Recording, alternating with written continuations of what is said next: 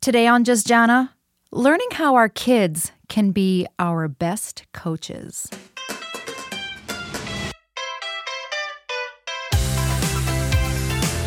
This is the Just Jana podcast, a show for mom bosses who are looking for simple strategies and quality information in the areas of fitness, parenting, health, and life in general. Here's Jana. Welcome, everybody. Thank you for joining us on this next episode of the Just Jana podcast Stories from a, Mom Boss. If you were with us on the last episode, you would have had the good fortune of hearing um, amazing story by my guest. Um, she's joining me again today, but I want to just give her a little bit of an intro before we get back to. Um, you know, some of the lessons learned we're going to be gifted from her today. So, for over 35 years, Deborah Poneman, best selling author and founder of Yes to Success seminars, has shared her system, now used by tens of thousands of people in every corner of the globe uh, to create lives of not only success and abundance, but deep and profound happiness, self love, and lasting inner fulfillment. Known as the mentor to the mentors, Deborah's students have used their teachings to become mega successful entrepreneurs, renowned transformational leaders, New York Times bestselling authors, millionaires, billionaires, even household names. But Deborah's greatest gift is her deep belief in each person's magnificent and her ability to convey that belief to activate in her audience members, listeners, and clients profound and lasting inner and outer transformation. I had the really um, awesome experience with um, meeting Deborah for the first time at a soulful leadership retreat that we were at together. And this woman, you guys just captured my attention from the second she stepped on stage and just started sharing uh, her story. And so I, um, you know what, I felt like I was playing in the big leagues when I was at that conference. And there were all of these, you know, amazing women and men who had really left their mark on society. And so I had to kind of get my courage up to walk over and, and introduce myself. And, um, and you know we f- filled out we we got some time on stage to kind of talk about what, what we each did and so after i got to say my little story people could write little cards with their names and emails and you know connect with me. And i had like my you know in that movie top gun like when maverick and goose are like setting their focus on um, you know their targets i had my sights on deborah and i was like universe have her put up a card for me. Have her put up a card for me. And i finished my pitch on stage and I had all these hands up, which I was like, oh my gosh, look at all these hands. But I was like, yes, there she was with her hand in the air, with her card, with her email. And she was like, contact me. So that was my, um, that was my first kind of yes, yes to success with Deborah Poneman. So, um, everybody, please welcome um, Deborah. Uh, and I just, I'm so excited for this part two. If you were with us a week ago, if you weren't with us a week ago, you know what? Go ahead and listen to today's episode, but you're going to want to make sure you go back to part one where we got to really hear how Deborah went from mogul, you know, first class ticket, speaking from stage to thousands of people, to giving that all up for her two lovely children. And then kind of what she learned through that. And now part two i'm so excited to hear. So deborah i'm going to just turn things over to you.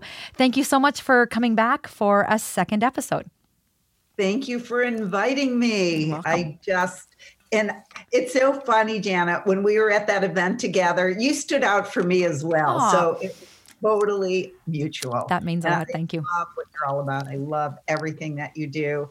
And um, all right. So when we last left our hero, I was at home. I had given up my career um, to be uh, home with my kids.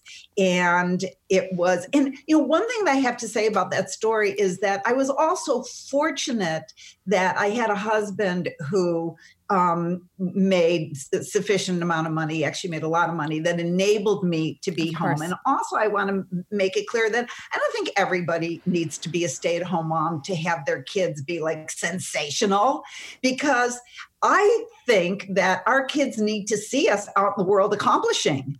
My Absolutely. kids love it when I do something that they can brag about to their friends. Hmm. you know? Yeah. So it, but it was just that I was in a position to be able to stay home with my kids. And the reason why I went back to my career, and my career was teaching seminars around the world, is it's a very specific story. One day, my friend Janet Attwood, I don't know if you know her, she mm. wrote the book The Passion Test. Wow. And if any of your listeners have, have read The Passion Test, The Effortless Path to Discovering Your Life's Purpose, um, the whole first chapter was about how she took my Yes to Success seminar and then stalked me until I hired her as one of my trainers. and then she actually had the idea come to her to create the passion test in one of my seminars. Wow. But while she was out becoming a New York Times bestselling author and she was building up her career and speaking in stages around the world, I was home at Chuck E. Cheese. And then one day she says to me, my kids were now like 21 and 18, you know, and she said to me, Debbie, she called me Debbie, yeah. Debbie, when are you going to stop pretending that your kids still need you huh. and get back on the speaking, speaking circuit? And I thought about it for a second and I said, you know, Janny, I don't know if my kids ever really needed me because I've seen great kids be raised by nannies and grandparents and guardian parents and mm-hmm. foster parents. So I don't really know if they ever really needed me, but I know that I've needed them. Hmm. And because to me, one, I love you, mommy, is worth more than a thousand standing ovations. Yeah. One, you know, putting their arms around me, saying, I'm so lucky to have you for a mom. I'd give up anything for those moments, you mm-hmm. know? Yeah. So, but she was right. No, they were 18 and 21. They didn't need me to read them Harry Potter anymore. So I decided that I should probably restart my career, which I did. But um, while I was a mom at home, I learned a concept actually from my son that really um, changed uh, a lot about how I did my career. Mm. And I'll tell you the story. When my when Daniel was really little, he he he actually popped out of the womb loving basketball. I'm telling you, before he would walk, he would pick up balls and like throw them into the trash can. Mm. And then we realized we should get him a basketball hoop. And then he he loved basketball. Actually, when he was five, when the other kids were having their parties at Chuck E. Cheese, he insisted his party be at Michael Jordan's restaurant. and that we go to the United Center afterwards for game. The other little five year olds didn't have a clue what was going on, but he had to take his picture, you know, next to all of those mannequins, you know, of, course. Of Jordan and BJ Armstrong and all the people who were stars back then, Dennis Rodman. So, anyway, um, and then as he got older, he was a good basketball player and he actually made the 18 when he was a freshman. The problem was is that he was the only white kid on the team and white kids decidedly cannot jump. And that has to be truth, maybe once in a while, but you know, and um, but he had to go to all of the games. He went to the freshman games and the junior varsity and the varsity games, and he noticed that he had an eye for talent. And he would be able to, when they would go to the games all over the city, he would know which kids were going to be recruited by the best um, colleges and even who would go into the NBA one mm. day. So he started a recruiting website and he started um, making videos and he would send them out to college um, coaches and say, you know, this is somebody you might want to look at.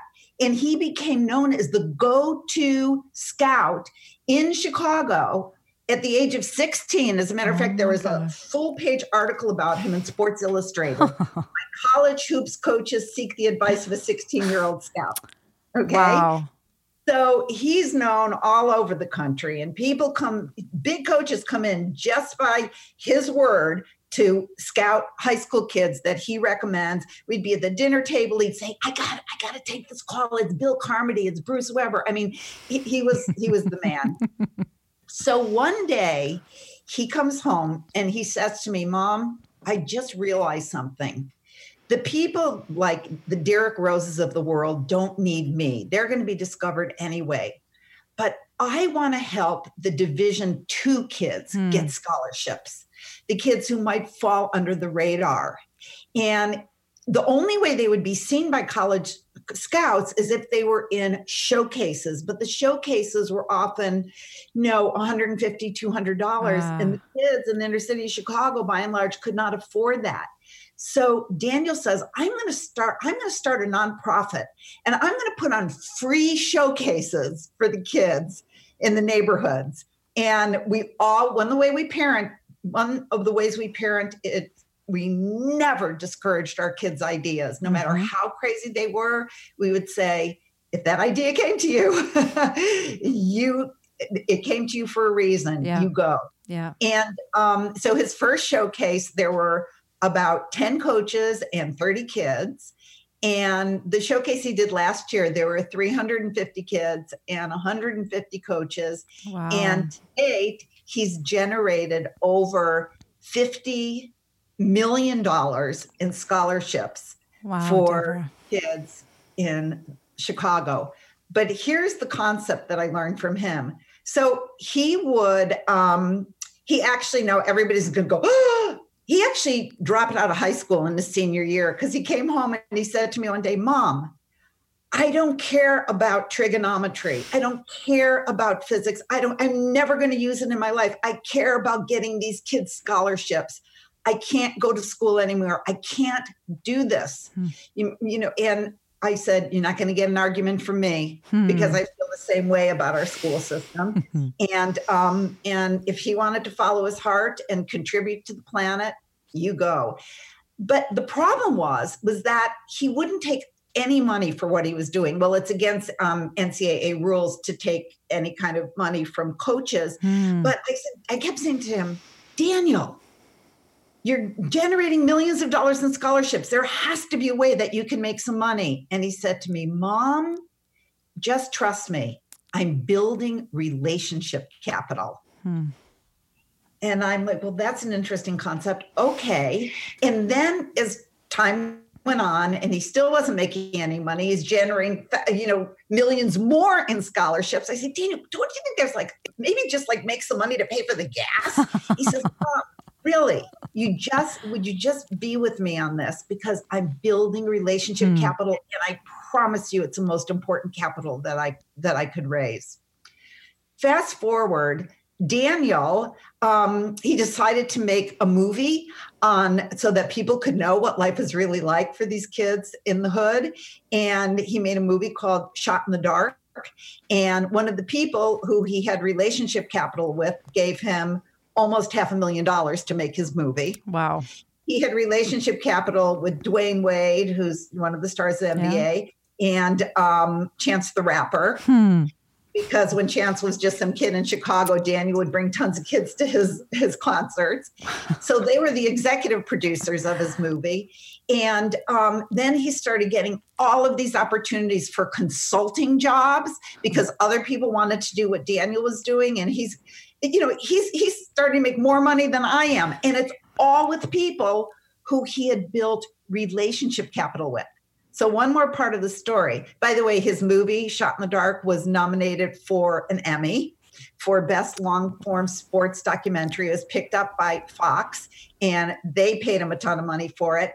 And then he started his own um, uh, management firm Huh. Okay. And now he manages NBA players and NFL players and and um, but he does it to make money to support what he loves, which is putting on a showcase. He's now oh. expanded and he brings in kids from Africa. Oh He's gotten gosh. a ton of African kids to come from like the poorest of the poor areas, but they're very tall. And he's gotten them scholarships to come to the US and he never does it for the glory. As a matter of fact, his his showcase used to be called the Daniel Poneman um, uh, Swag Air Showcase, and then an NBA player, Evan Turner, mm. offered to give him like a big amount of money to support his showcase because the way the, sh- the showcases were supported was me hitting up my friends for donations.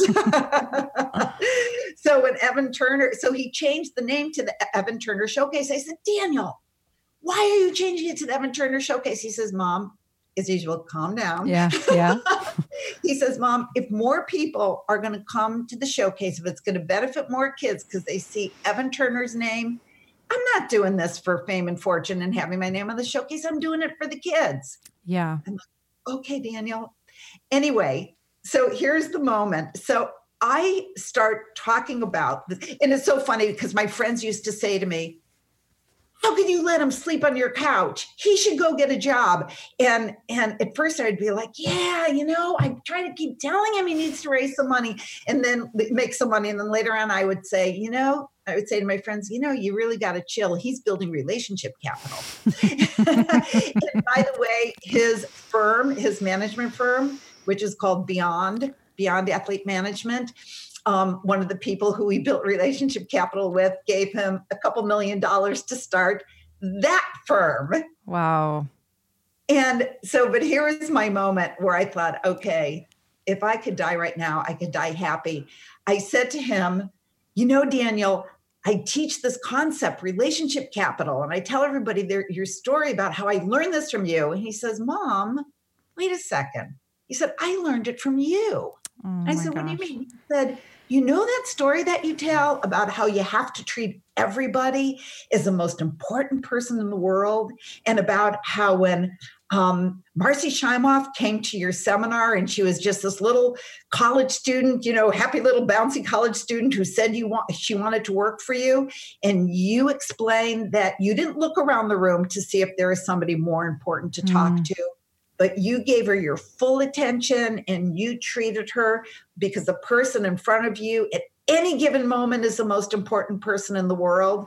And then you tell the story about how years later, when she became the number one female nonfiction best-selling author of all times, when she wrote Chicken Soup for the Woman's Soul and the Mother's Soul, hmm. Mother's Soul too, and the Couple Soul, and how when she was offered to write chicken soup for the American Idol soul, but she couldn't because she was under contract for another book. And they said to her, Who do you know who knows American Idol backwards and forwards and who is a great writer? She immediately thought of you. Mom, that's relationship capital. And then I was handed a best-selling book to write because it was the number one TV series and the number one book series of all time. Wow. And I was just given that book to write. And then he said, and, and then he pointed out all of the other ways. Like when I came back on the speaking scene after having been gone, being a mom at home for 21 years, the first person who got me a speaking gig was my kid's babysitter because I treated her like the most important person in the world. And she went on to, uh, she and her husband have a, a company called Viva Creative, which puts on all the events for like um, Geico and Mary Kay. They even put on the presidential breakfast. They put on, and as soon as she knew I was back on the scene, got me a speaking like that. And also Janet Attwood, who I had let become my first trainer. She was invited. Nobody knew me, but she was invited to speak at live events, and she would say, "You have to invite my friend Debbie to speak also." Relationship capital. And then Marcy, years later, invited me to join her teaching Your Year of Miracles, which became an international phenomenon. And our first year, when we offered um, Your Year of Miracles, we did over a million dollars in revenue relationship capital. So that's what I learned from my kids. so many really amazing little nuggets that I've been able to to pull out of our out of our conversation together, and I think, um, you know, since since meeting you, some of these concepts, you know, like making the person in front of you like the most important, because you know what you see. Um, we were out for dinner a little while ago, and um, we have a rule in our family that you know phones go away when we are out and we're spending time together. But we looked over and actually i didn't notice it first. One of my sons did and he said mom look at that little boy. And so it was a younger boy i'm going to say like maybe three or four years old and then an older sister maybe eight or nine old enough to have her own phone. But his parents and his sister were all on their phone. The, it was clear they had ordered because they had drinks and stuff like that. And this poor little guy was just kind of like he was just kind of looking around. And I think that's what caught my son's attention was he was kind of their their eyes met and they were smiling at each other and you know we were kind of making little funny faces at him and you know when I came back to this make the person in front of you like the most important um I think our society is kind of going backwards a little bit. And it's not that I didn't know that, but when you set it on stage, it's something now that's deeply rooted in the, you know, in the front of my mind and just even making eye contact in a different way. Just with someone you're walking, you know, down the street and you're passing, I counted one day that I had 12 smiles in two blocks just walking from my vehicle to a meeting I was going to. And it's become this thing now like how many smiles can I generate in where you know wherever I'm going. So so thank you for that gift that you've given me. I know that our listeners today um, have also I mean the story of Daniel we were able to watch the documentary Shot in the Dark and um, you know, Jason and the three boys and I, there was not a word spoken through that entire documentary. And you guys, if you get a chance to to watch it, um, please do because it follows the lives of these kids in Chicago, and um, it, you know, it is it's part of the story that we either pretend isn't happening or know it's happening and it's just enough of an uncomfortable situation where we just don't allow ourselves to go there and be educated. Um, your family will love it. It doesn't matter if you're into basketball or not. The messages are, you know, they will knock you right between the eyes. You will laugh, you will cry. And um, that's what I feel like these two episodes with you have been, Deborah. Do you have, I know you have a, a gift for, for our listeners, but any kind of, you know, anything maybe you want to leave our listeners with as we wrap this second um, of the two part episodes? Yes, I'm just going to tell you um, one of the exercises that I do at my live mm. events mm. is I give people a taste of what it feels like to not be treated like the most important person mm. in the mm. world. And I have people pair up, and one person takes out their phone, and the other person shares a story that is really important to them about what's going on in their life.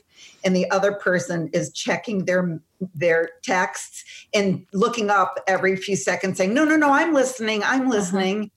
And it really squelches that that impulse to take out your phone and do that because then they switch and then they know how it feels. And then what I do is after they feel what it's like to not be treated as the most important person in the world, I tell them to now look in each other's eyes and ask yourself if God came to you in this form, would you recognize them? Hmm because we all are just a piece of God on earth. And um, then they see in that other person's eyes what it's like to be looked at as a precious, valuable um, person, which is who we all are. You have this uncanny ability to pull on heartstrings like. know if you do it on purpose or if it's, I think it's just a part of who you are. So, and you know, and, it almost makes me feel a little raw and vulnerable, which I'm getting more comfortable being there. Um, so, do you want to share your gift? The gift yes. So i have uh, an ebook that i wrote and actually i tell stories about my kids in the ebook too and there's a, even some pictures in it. There's a picture of me and my son and i think a picture of me and my daughter and um, and a picture of my me and my business partner marcy mm. So it's a great ebook. It's called the five secrets to a life of true and lasting success and you can get it if you go to yes to success dot com, and that's Y E S T O success, yes to success.com forward slash ebook. Very um, creative. Well, I, I we like we like clear and simple. I think that's what we why why muddy the waters. So I'm also going to put that link, gang, into the show notes for today's episode. Deborah, thank you again so much for your time and you know sharing your story. I think that as moms, I mean, even I know there's people on the podcast listening that maybe aren't, you know, moms um, in the way that we use the term, but as women who are, you know, members of our community, uh, you know, volunteering, just giving of our nurture, you know, driven selves. Um, thank you so much. It is refreshing to hear just the stories, the lessons, and I know that we are all better for spending this time with you. So thank you very much. And thank you for inviting me. Awesome. All right, everybody, we will catch you on the next episode of Just Jana. Have an amazing rest of your day. To get in touch with Jana, go to leadpilates.com or for information about her online studio, head over to metadistrict.com. Recorded and produced at Sound Lounge by T Bone. Please give me love. Listen, it's what we're hoping for every day of our audience, our fans, our customers, that they listen to who we are, to what we are. But it only happens when your idea is delivered well, in a way that makes them feel the message. Using every audio resource available today, Sound Lounge by T Bone takes the intention and captures it, enhances it, and presents it to your audience with power and purpose. Whether you're shooting a movie, recording a song, crafting a brand, or simply putting a story down for the future, consider T Bone, dedicated to the craft of audio engineering. He will deliver the attention your project deserves. Sound Lounge by T Bone.